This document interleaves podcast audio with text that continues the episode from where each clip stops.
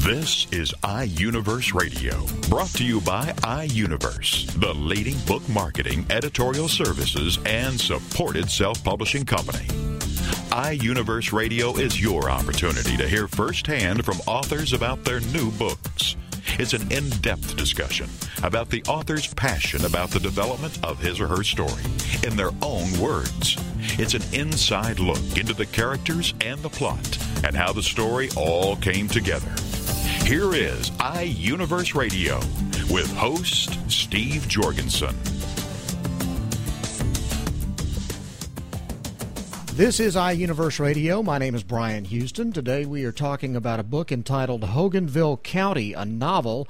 It is written by Norma Campbell Price. And on the phone right now from her home in Kansas is Miss Norma Campbell Price. How you doing, Miss Price? Oh, just fine. Kind of damp today. Yeah, we've got a little bit of a storm going here in Texas as well, but uh, we're glad that we're able to talk and it's not going to affect our phone call any. Uh, first of all, I want you to tell me a little bit about yourself. Uh, my understanding is that you were you grew up in the Depression or in the tail end of the Depression. Tell me a little bit about your your background. Well, I came in in October of '29. I came in with the stock market crash. And I grew up during the 1930s on a north central Kansas farm and attended country school for eight years and then high school and marriage and kids and college and all of that kind of stuff. And I've always been interested in literature. In fact, I read everything I which I could get my hands on. Uh, even the hired men used to hi- hire a man to do some of the work, and they used to read these uh, Western novels mm-hmm. during the 30s. I don't know if you're familiar with those things, but I am. And my mother was a very good Baptist lady, and she frowned on that kind of stuff. I'm sure she never read one of them because they were pretty innocent. Moms were always a little careful back in those days. Well, it was a different world. It was, no question a about it. very different world. Well, it it sounded too, you know, I mean, it was a simpler time, but it seemed to be a much harder time uh, than anything that we've experienced uh, to date. Uh, you probably could speak better to that than I can, but uh, I, that would be my assessment of it. Well, the the terrible part about it, of course, was the weather and the dirt and the, the heat. I, of course, the 1930s, those were my formative years. And uh, I remember the heat so much. It was, we lived on a farm. We didn't have electricity, mm-hmm. so we didn't have a fan. We had plenty of well water. It was groundwater, but, uh, and that was for the livestock, and we had plenty of water to drink and so on and so forth. But it, it was just hot. Sure. I can't even I can't imagine having to live in that situation now with no air conditioning as soft as we've gotten with AC. I can't imagine what it was like having to live without uh, air conditioning or even a fan back in those days. Well, it was uncomfortable. I bet. but we were healthy. Sure. And we had we had plenty to eat. Some people did not mm-hmm. during the depression. Some people went hungry. Oh, I, I'm I'm sure that's true. There are many many cases of it. Well, let's lead to the book. Uh, your book is called Hogenville County, a novel, and a lot of it has to do with some of the experiences that you lived through uh, th- during the Depression. Is that right? Well, that is true. And, uh, you know, I call writing fiction a peculiar form of lunacy. I. I don't know what your definition of it is, but you're trying to recreate a world, you know, and it, it's this is not so much history as it is an interpretation of the historical era. And so it was it was safe in some ways. We, there was not much crime. Um, the worst of all, and I've mentioned this in this uh, uh, preface to this book, was the lowest of the low was the chicken thief. Chicken thieves were uh, chickens as I said, had value because you could eat the chickens and they laid eggs and you could eat the eggs and they perpetuated themselves. So, uh, and the cream check, Dad always milked cows, and we always had milk and cream and mom churned butter Mhm. and baked bread. we lived on a farm, so we ate well. But as I say, many people did not. But uh, it it the they so we sold cream and eggs, and those that check was important to the farm family. Oh, I can imagine. I can imagine. Well, tell me about the uh, the plot of your book. Well, the plot of the book uh, traces the lives of these people in Hogenville, and part of the problem in those days was, uh, and it's a perennial problem. It seems like is addiction. We had uh, alcohol in Kansas was legal up to 1948. Mm-hmm. Uh, prohibition ended in, uh, I think it was 30, 32, something like that. But it was uh, illegal in Kansas till 48. And uh, but you could always buy alcohol. It was always available. There were bootleggers all over. In fact, they used to run into each other practically. Some people they tried to make their living that way. I'm sure selling selling bootleg uh, alcohol, and that caused crime, you know. And so, a part of the book traces the addiction of one of the characters, Ed Sadley, and his wife, who takes in washings and ironings in order to survive and bring some cash into the household. And so this is a book about alcohol addiction and also nicotine. Everybody smoked during that era. Right. All the men did, except maybe some of the clergy or some of the religious men, you know, men who attended church didn't. Perhaps some of them did, but mm-hmm. but uh, in my family, all the men did.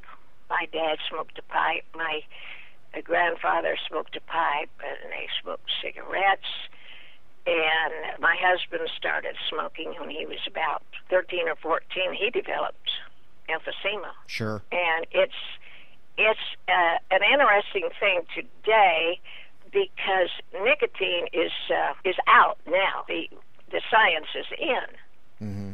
But and the mar- push for marijuana is out there. So uh, and the question, of course, is is marijuana going to be uh, a healthy substance or is it going to be an un- unhealthy one? Right. We don't know. The science is out there, but but that's part of the novel. Is is this and and um, it's the lives of these people who are intersect in a, a small community.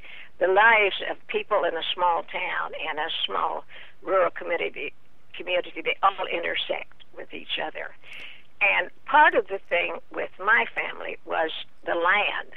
The family owned the farms, but they were mortgaged. They mm-hmm. made some bad business deals, and my dad went around with a long face because what would he do if he lost the land? How could he support a wife and a bunch of kids with farming was all he knew. Mm-hmm. What could he do? And my mother didn't work. Most women didn't work outside the home. And so, how do you make a living? How do you survive? A lot of stress. Uh, re- it was terrible because you could. Sometimes you raised a crop, sometimes you couldn't. Mm-hmm. And Dad, I can remember him saying this: you had to pay the taxes and you had to pay the interest bankers like interest, you know. You bet. And but the banker would let the principal go because the land was there, even though maybe it was blowing around a little bit.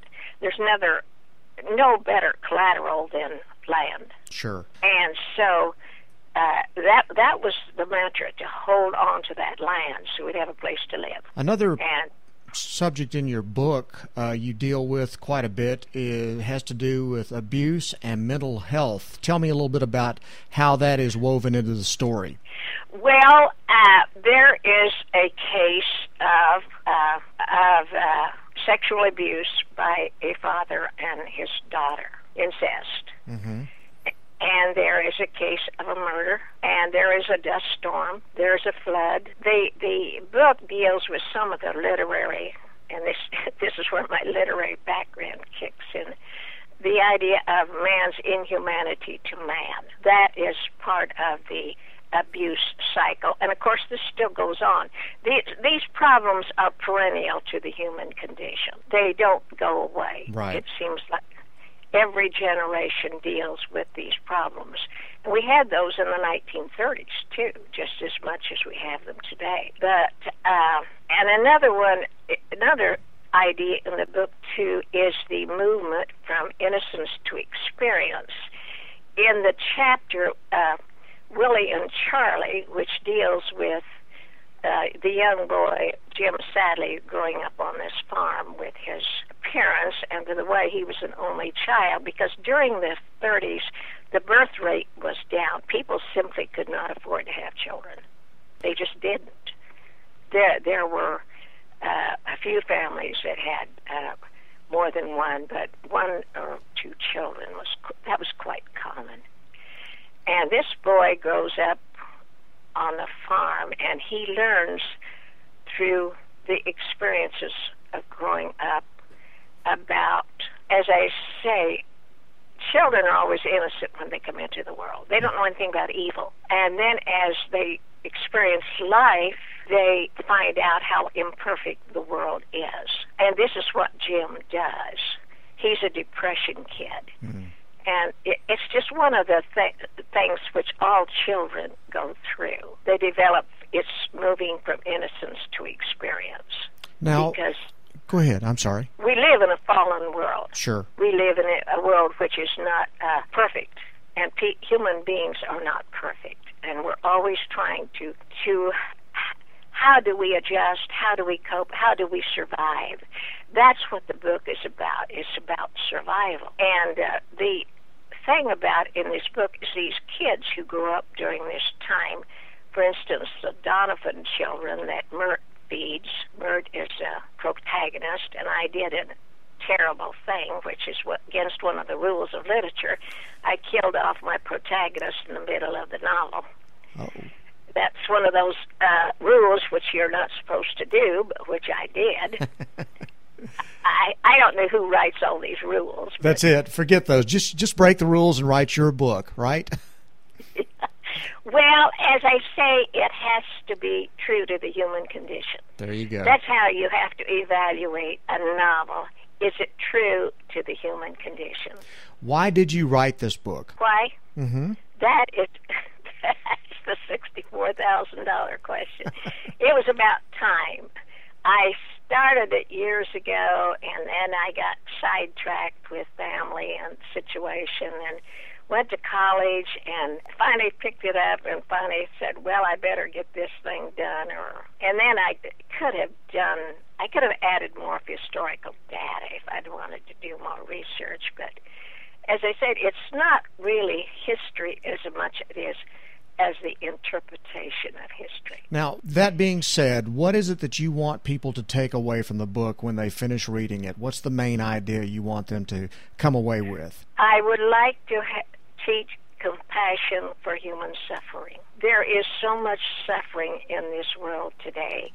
And every morning when I get the news or the, the newspaper, I call it my daily dose of bad.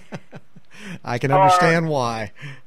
Just something horrible all the time. Mm-hmm. And there is so much suffering in the world. And human beings can be so mean to one another just and you wonder why why do we suffer why do people do the things they do why can't we have more compassion for for one another why can't we have more human kindness mm, right. and by the end of the book ed sadley who's mert's husband and the alcohol has destroyed him and he is uh, not even hardly human anymore because this is what happens to people they become depraved. Mm-hmm. So it's basically, it sounds like a cautionary tale. Well, it's. I hope it's not preachy as much as it is to reveal the truth. And we don't like truth because the truth is often unpleasant. This is true. This is that's a very good truth. it's it's realism, and I think our illusions protect us from reality. Mm. We like to see the world in through, you know, the country western song, rose-colored glasses. Right. But uh, the truth is, life can be pretty terrible at times. The... And so, how do we survive? And what do we do? What choices do we make? The book is And- called Hogenville County. It's a novel. Uh, and again, where can we find the book? Well, it's uh, iUniverse is the publisher, Mm-hmm. and then you can order it through Amazon. Very good. And do you have a, a website or any social media outlet or anything that you'd like to use to that you'd like to promote while we're talking? Well, no, Okay. not as such. Very good. But you can find the book on Amazon.com and and uh, Barnes and Noble and so forth. Yes, it's it's out there if anyone is interested in it. Very good. Miss Price, it was great to visit with you. Uh, the book sounds like it's fascinating.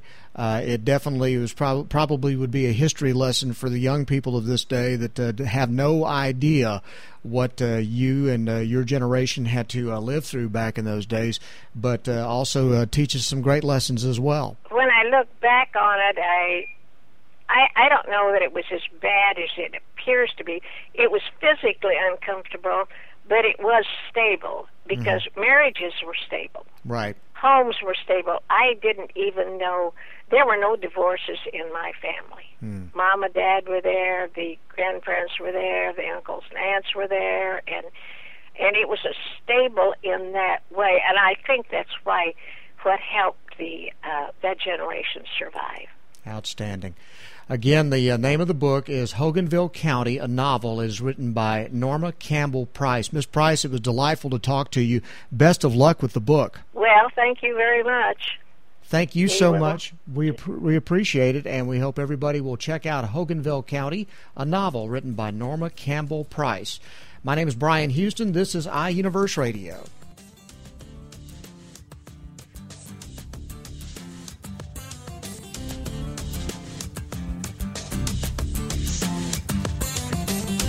You're listening to iUniverse Radio. We'll be back right after these messages.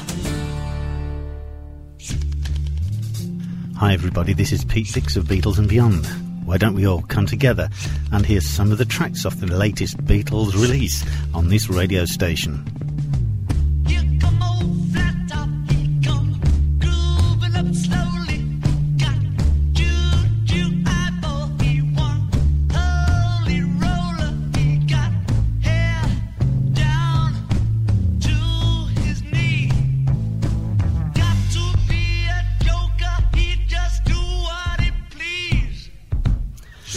Why don't you look up the schedules on this radio station and join me and Beatles listeners everywhere to hear the latest releases from the Beatles on Beatles and Beyond with Pete Dix. He wear no shoe shine, he got Trojan football, he got monkey finger, he shoot. Welcome back to iUniverse Radio with host Steve Jorgensen.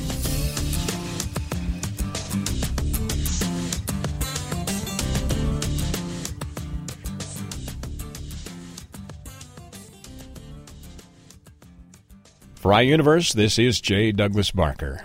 Our book today is titled Journey of Perseverance Accomplishments Achievements of a Fighting Finance Sergeant Major. It's a memoir by our author, John S. Medley, Ph.D. Dr. Medley, welcome to the program. Thank you. Glad to be here. Your book is uh, your story, and it's uh, 320 pages, which is a fairly ambitious r- uh, amount of, uh, of publishing. Did you set out to, to write a book that was this intensive, this long? No, not necessarily, but uh, once I got into it, uh, one thing led to another and wound up with that many pages. I guess if I had to do it over again, I could uh, eliminate some uh, pages. Well, I'm not saying it's not interesting because it does cover your life from from early on and especially in your military and other careers. What did you focus on and what inspired you to write this? Well, during my military career, my fellow workers, subordinates, peers, and superiors took notice of the, my evolving ease to resolve undesirable situations.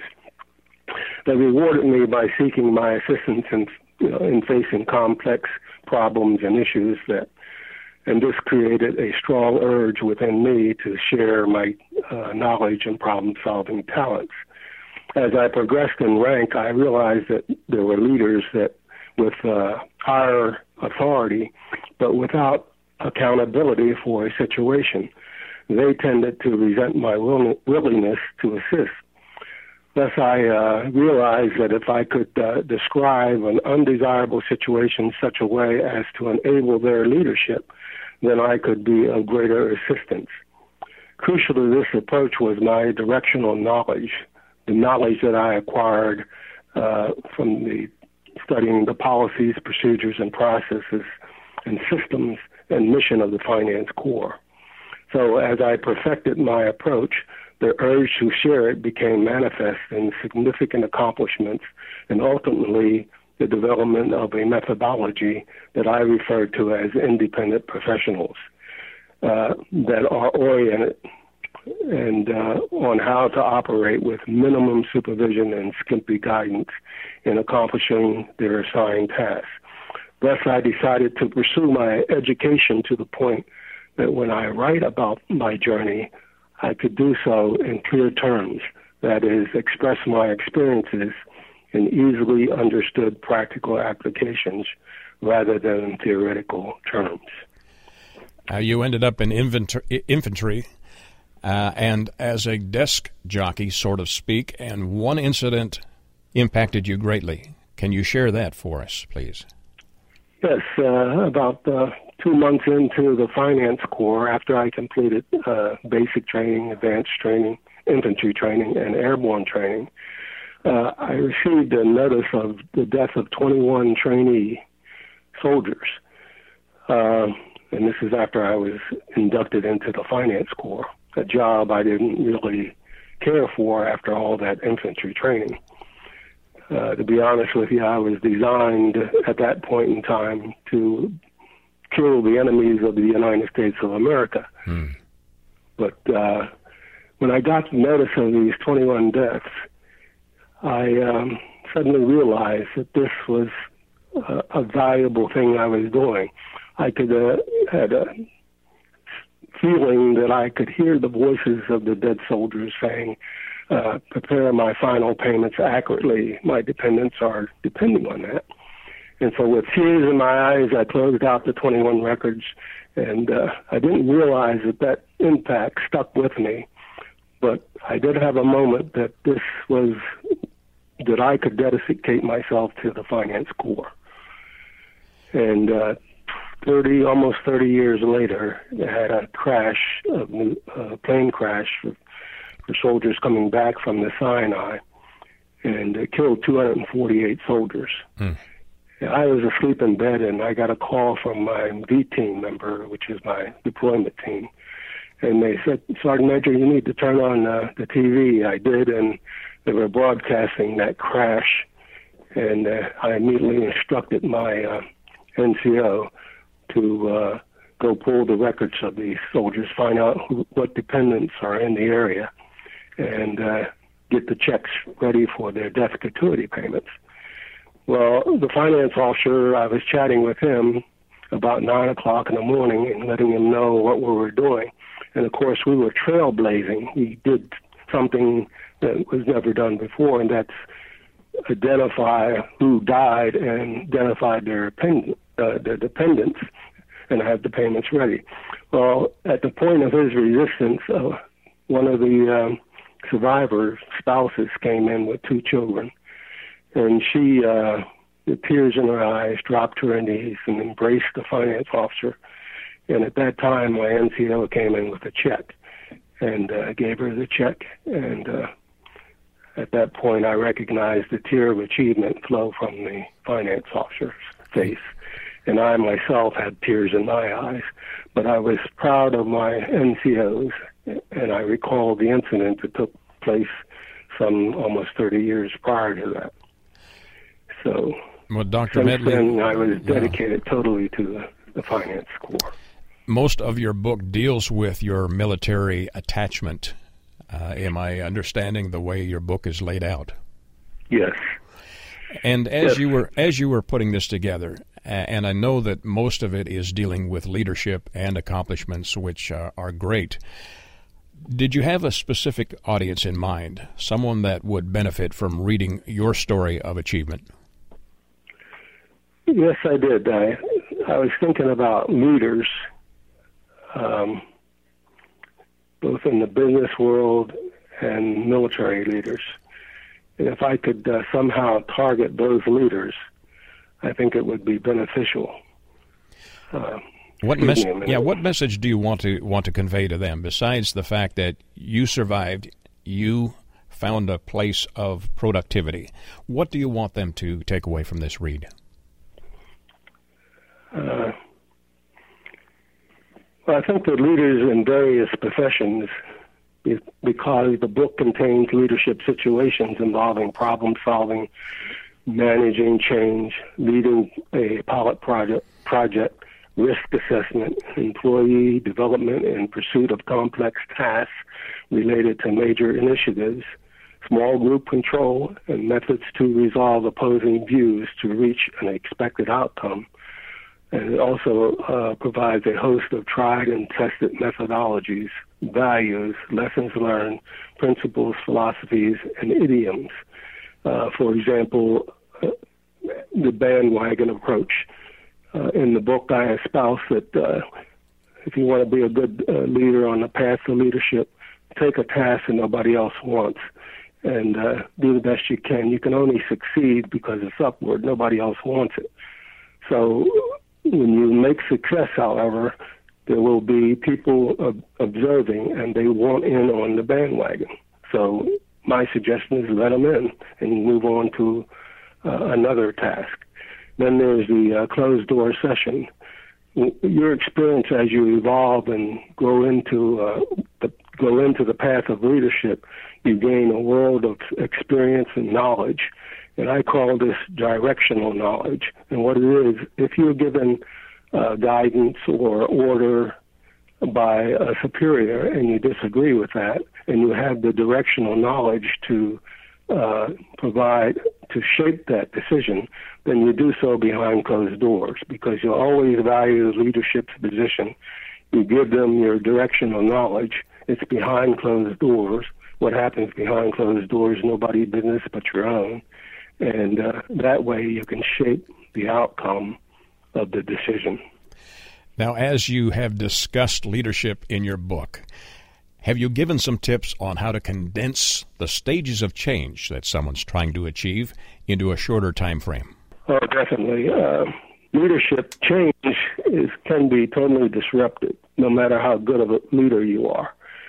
But if you're conscious of the stages of change, then the rule is never break the stages of change. Take them through each stage.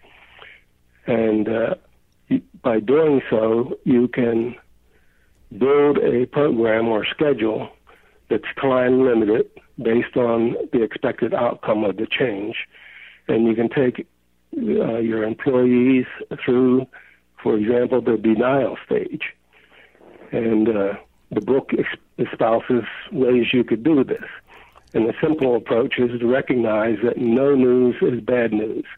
So every day during the change, you want to have some type of update uh, for your for your subordinates. Then you take them to the normal norming and storming process, and your objective is along that those stages, you want to encourage your your uh, employees to do the best they can, and you need to say there is rewards in this and what those rewards are. What's the value to the company?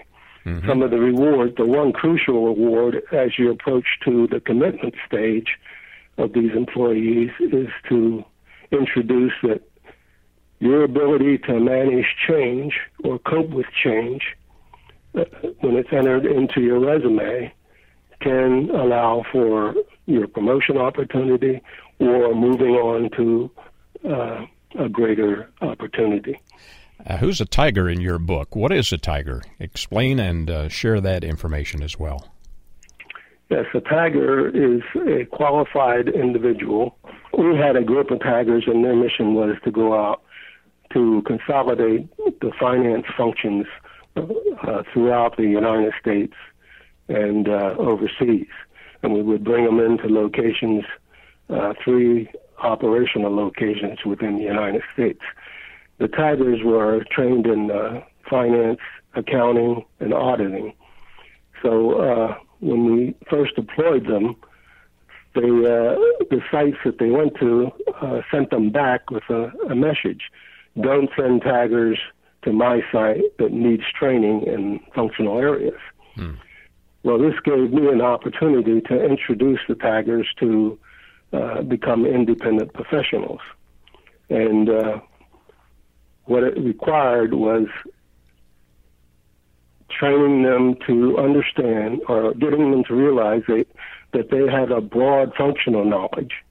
So they had the ability to communicate within that functional area, and they had a network.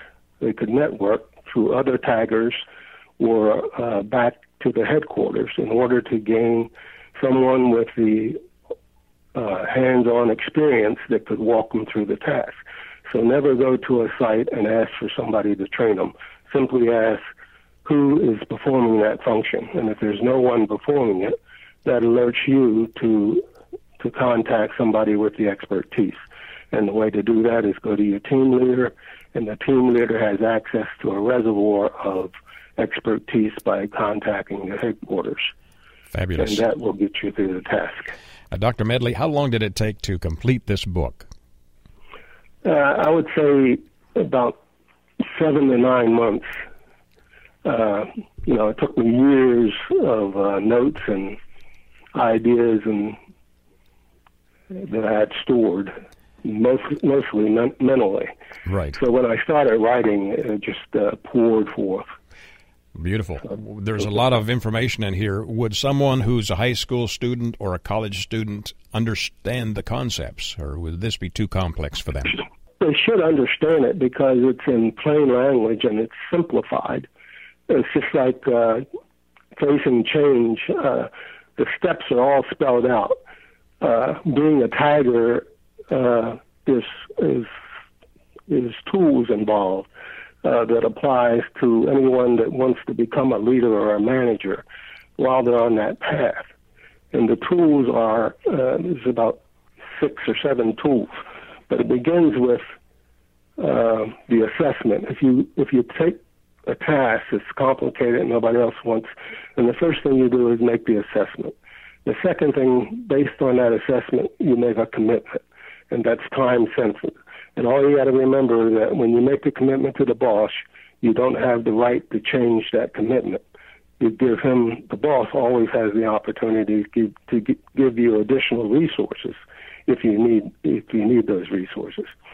The third step is reassessment. Reassessment protects you and your commitment because if the complex was misstated, the complexity of the, the task was misstated, then you have a chance to adjust that as you go through. Then we have resourcing, get the resources you need. Networking, I already talked about that. That's the uh, get, uh, getting in touch with the expertise that you need. And then the final element is reporting. The secret of reporting and recognition of the bandwagon pro- process, there's always somebody watching you perform a difficult task. So you shoot out a message and then you, and you shoot it to uh, all the leaders that you that are in the organization that you're aware of, and then as people pull in the report, you are address, for example, a complex problem in the report, then somebody with that expertise will chime in, wanting to get in on the bandwagon. And the report will allow you to do that, and it all spells success. Fabulous. Now, your book, Journey of Perseverance Accomplishments, share how you would introduce this to someone in a couple of sentences. I would say in a, uh, Perseverance and Accomplishments is a book about the journey of a fighting finance sergeant major who, based on his military experience, training, and studies, transitions with these values from a career in the military to successful accomplishments in the worlds of business, civil service, and academia. The book simplifies resolutions to complex issues in practical terms. Dr. Medley, in addition to the hard work involved, was there some fun in putting this remembrance or this recollection into print?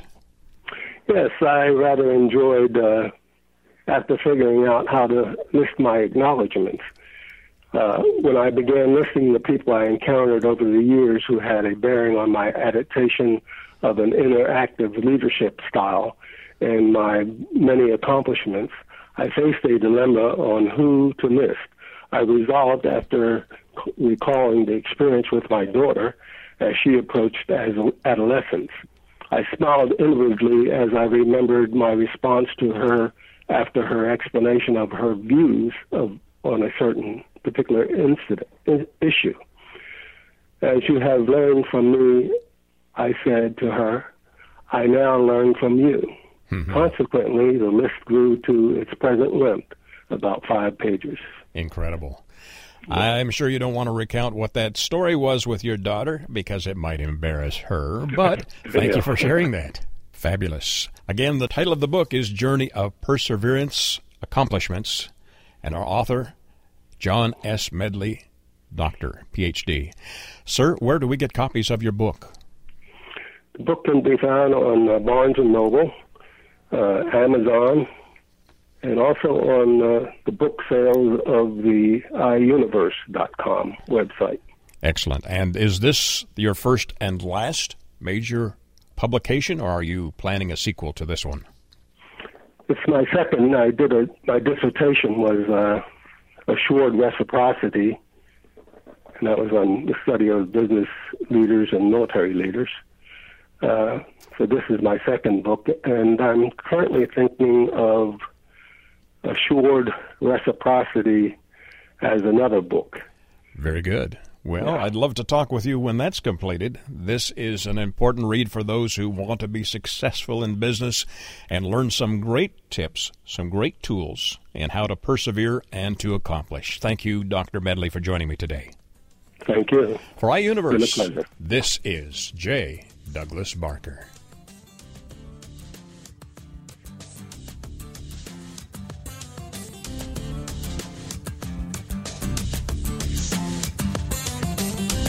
You're listening to iUniverse Radio.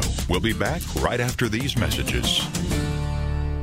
Join us for Self Aid Success Stories with Helen Wu, Wednesday nights at 10, 9 Central on TogiNet.com. Helen Wu was born and raised in San Francisco's Chinatown, and after a very difficult upbringing, fighting depression, abuse, and addictions, she finally finds herself genuinely happy inside and out. Helen believes in taking our positive thinking and doing something positive to achieve a positive outcome. She's here to make a positive difference in your life, to be your game changer, your aha moment mentor. She's ready to help both men and women get into a better place. Helen Wu is also the author of Self Aid Success Stories 25 Success Stories from Successful Entrepreneurs. Inspired by Ellen DeGeneres, Helen wants the world to know that just because we find ourselves in a difficult situation doesn't mean we have to stay there. We can aid ourselves to a better life. So join us for Self Aid Success Stories with Helen Wu. Wednesday nights at 10, 9 Central on TogiNet.com. Welcome back to iUniverse Radio with host Steve Jorgensen.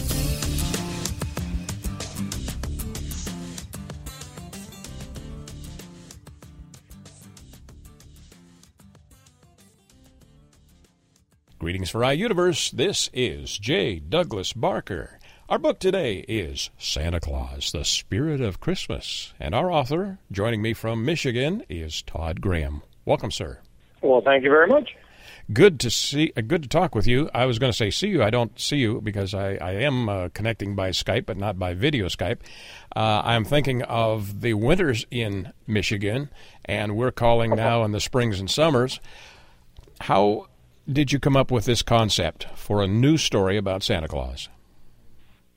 Well, I've kind of been interested in writing for a long time. I'm a sixth grade school teacher, and and I teach a lot of writing uh, to my students. And I've just personally always had an interest, uh, kind of a hobby uh, in writing, and and I dabbled with a little bit of, of some screenplay writing. I bought some Sid Field books that sort of trained you on some good story development for scripts and so on. And and just in the back of my mind at the same time, I uh, just had this idea in my mind for a kind of reimagining uh, a Christmas kind of story.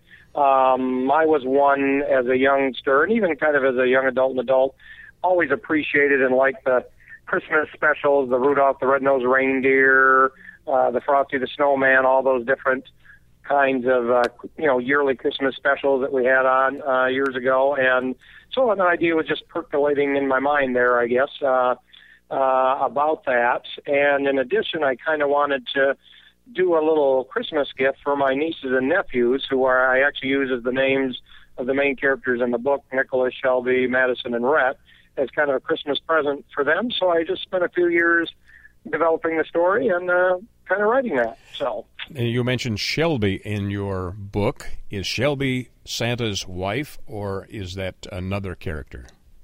that's that's his that's his big sister, his Big sister. his uh, pre preteen sister who torments young Nicholas at uh, eight years of age. There, as a as a normal older sister would. Fabulous. Now, does this story uh, follow Santa Claus as a young child through adulthood, or how did you structure your story?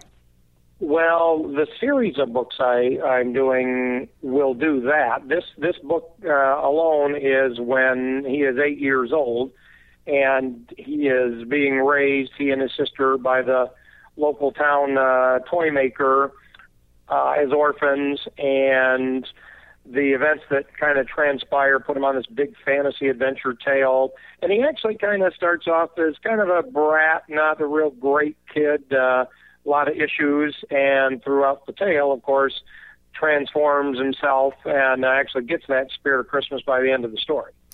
That's an interesting approach. I don't think I've seen or heard of anything that's even close to that in, in t- contemporary literature.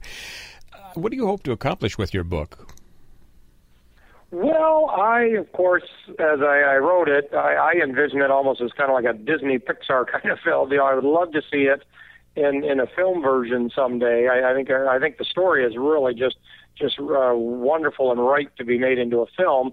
There- There's also kind of another little angular connection that is kind of neat too, and that is that I actually also wanted to weave in the actual meaning of Christmas, the birth of Christ, into the story in a meaningful way as well. Not in a heavy-handed, you know, knock you over your head, religious, you know, preaching to you kind of way, but just as an integral part of the story. So, so I actually have the birth of Christ as kind of a payoff near the end of the story, which is instrumental in giving Nicholas the spirit of Christmas, filling him with that, which is then in the later books going to be, you know, part of his main motivation in traveling around the world, delivering presents every Christmas, and so on. So, so that's also another kind of special angle to it, which is kind of neat. I'm glad you, you threw in something that's a little non cliche, and that definitely is. I, I think that would make the the story interesting, especially to, to young readers. What is your target audience? Well, I read it to my sixth graders. Actually, I have a cop, you know, lots of, or I have a class set, uh, lots of my books here in my classroom, and so I actually read it with my sixth graders every year, and then they just just really love it. And that was probably, I would say, my target audience somewhere in the eight to thirteen, kind of those middle grades uh, kind of age. But I really try to work in a lot of fun uh, contemporary references, humor too. So I think a lot of adults could really get a lot of jokes and things. You know, like I said, almost as though it was uh, one of those you know Pixar movies where they work in a lot of fun stuff for adults. So it's uh, it's got a lot of that as well. I also have numerous times within the book and story that there are songs placed in there, Christmas songs. So, so essentially, really, it, it's ready to be made to a movie, uh, a great movie musical that uh, would be filled with all the kind of Christmas songs everybody loves, and uh, just just waiting for that. Well, it's 152 pages, so it could be a great book for parents to read to younger children. And uh, as you mentioned, sixth grade to uh, maybe the 12, 12 13 year old uh, young adults would enjoy it because of the length. It's not super long, and yet it has uh, an intriguing tale, intriguing idea. Are there contemporary um, issues that you address in the book? Well, a little bit of just um, sort of the whole idea of Christmas and, and the meaning of Christmas itself a little bit.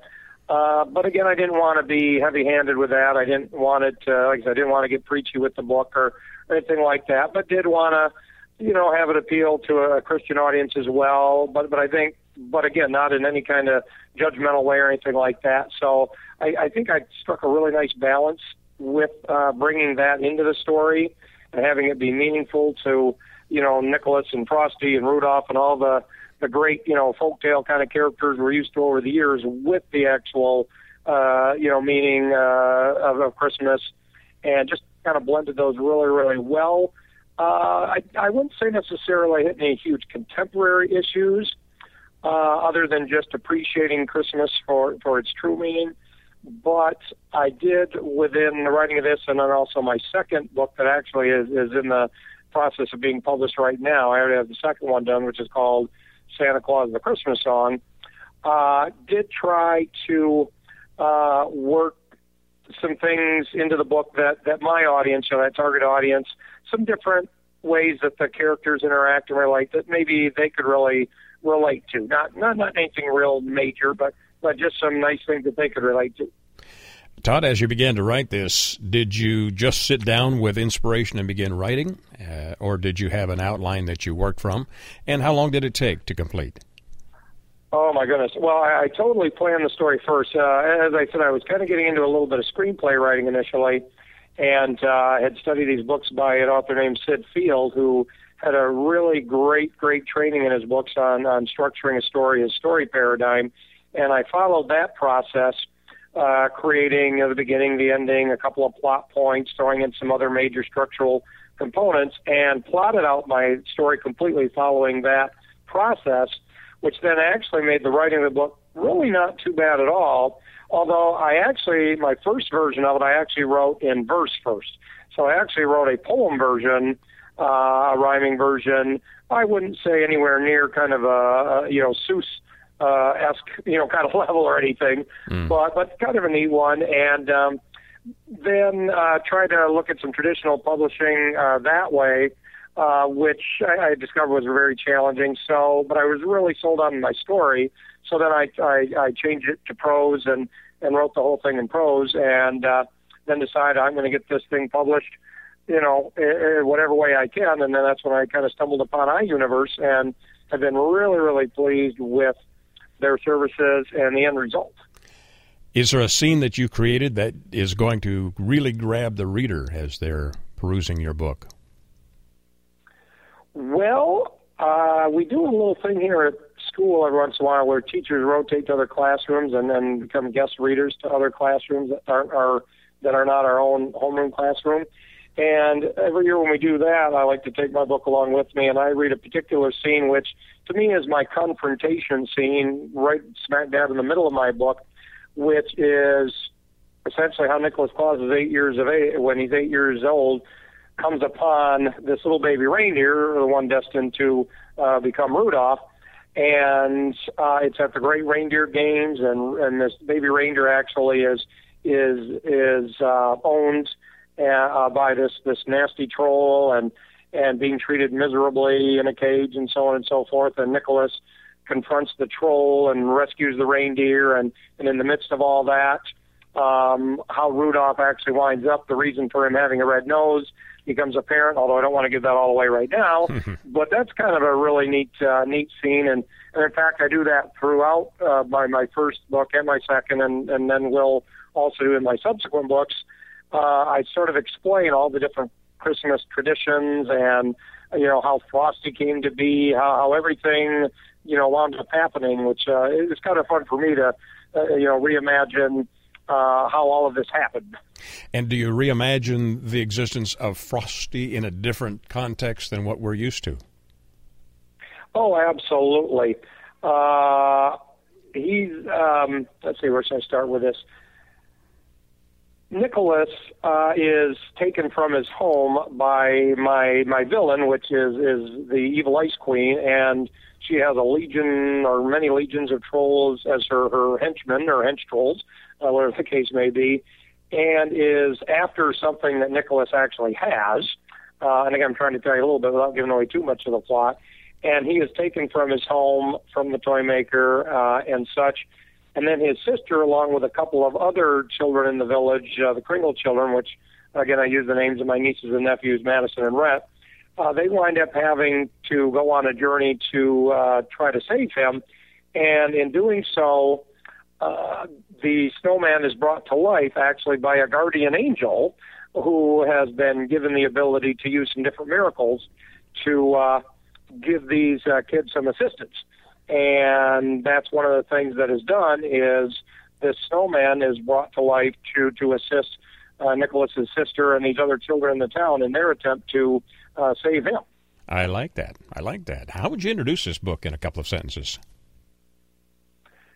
I would really kind of say that uh, again, it's a reimagining of Santa Claus and the motivation behind Santa in his early years, and then the journey that leads him to be the, of course, the holiday icon we know today, and will explain from when he's eight years old into his young adult years how everything revolving around Christmas has come to be. And is there an underlying message in addition to that that comes through? Oh, absolutely, and that is it all comes back to the birth of Jesus Christ as the the meaning of Christmas, and that that is the the one thing that that people should keep in mind and remember about this holiday. This is a unique approach. There must have been some challenges in getting this to print. Uh, were there any that were almost uh, insurmountable, or was it just a lot of fun?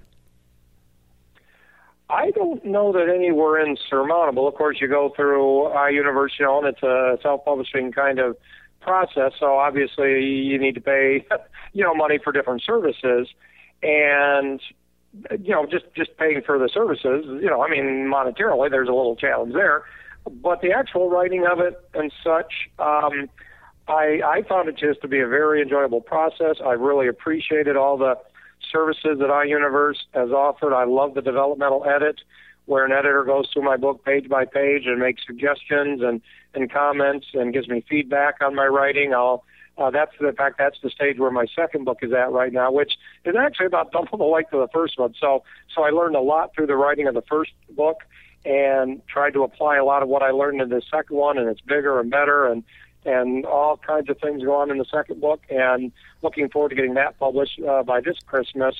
And uh, no, I, I wouldn't say any major challenges.